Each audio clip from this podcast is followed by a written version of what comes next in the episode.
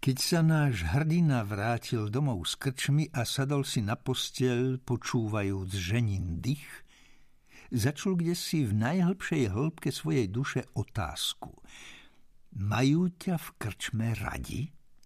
A hlas odpovedal, hej, radšej ako žena, ktorá tu spí. Myšlienka sa stala veselou a v tejto nálade náš hrdina zaspal. Vo sne omladol o 30 rokov, mal teraz 10 rokov, bol šuhajkom a volal sa Janíčko. Keď sa prebudil, bol nahnevaný na seba aj na všetkých, s ktorými dnes besedoval. Hovoria stále to isté, tak ako on, ale to nie je najhoršie. Keď sa hovorí stále to isté, vyzeráme stále taký istý bez ohľadu na skutočné zmeny. Žena nemôže pochopiť, že do krčmy chodí človek za iným cieľom, než je pitie. A preto ju treba zobudiť a porozprávať sa o tom. Nech nie je taká sebavedomá. Nech má trocha výčitky svedomia, že country manžela a chce ho ukrátiť o zážitky, ktoré jej nie sú dopriaté.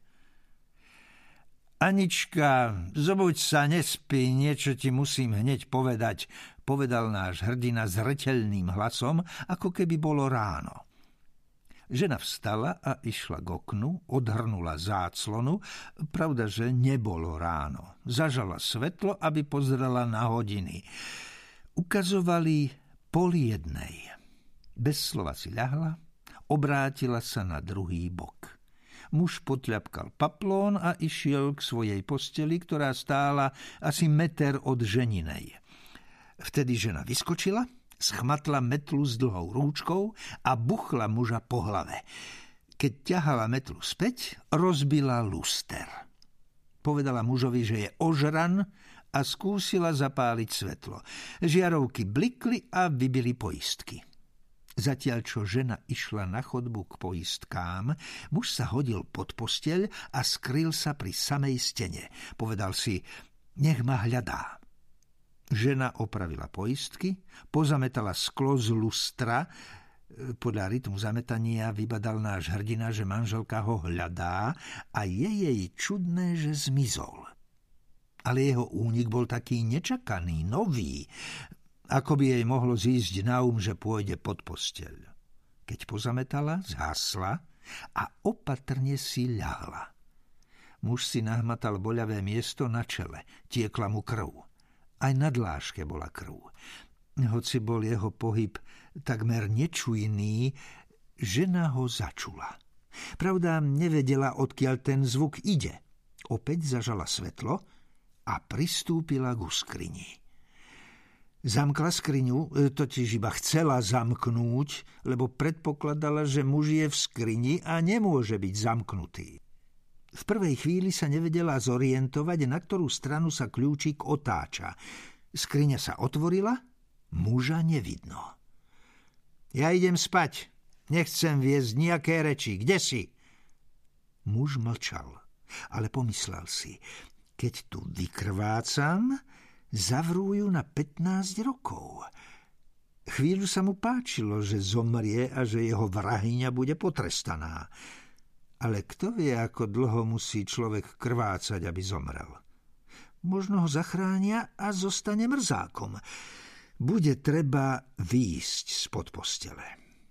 Kde si, pýtala sa ešte raz žena, zývajúc. Ale odpoveď nedostala a spod periny povedala Slúbila som ti, že ak prídeš aj dnes opitý, dostaneš metlou. V jej hlase bolo cítiť trocha ľútosti. A ak prídeš aj zajtra opitý, čo je pravdepodobné, tak budeš prekvapený. Ja tu nebudem. Mužovi nebolo jasné, ako bude dopredu vedieť, že je opitý. Iste je už nachystaná na odchod. Už sa dohodla so sestrou. Tá ju presvieča 20 rokov, aby odišla od manžela. Neuvedomujú si nešťastné ženy, že bez mužov sú celkom nič. Žena zatíchla, trvalo to asi 10 minút. No manželova neprítomnosť ju znervózňovala. Vyšla z podperiny a začala ho hľadať po celom byte. Napokon nakúkla aj pod posteľ. V prvom okamihu bol jej objav takmer neuveriteľne zaujímavý. Vidiac pod posteľou telo a krv, zhýkla a sadla si. Povedala rázne, vylez von, nerob mučeníka zo seba. Muž trucoval, Spravil sa, že spí. Po niekoľkých minútach žena dostala nápad. Posteľ sponad muža vzala a preniesla na iné miesto. Hrmot, ktorý tak spôsobila, oprávňoval nášho hrdinu, aby sa urobil, že sa práve zobudil. Siahla mu na rozbité čelo a zaplakala horkými slzami. Umila mu ranu, aj dlášku umila, znova preniesla posteľ na miesto, odtiahnuc raneného na bok.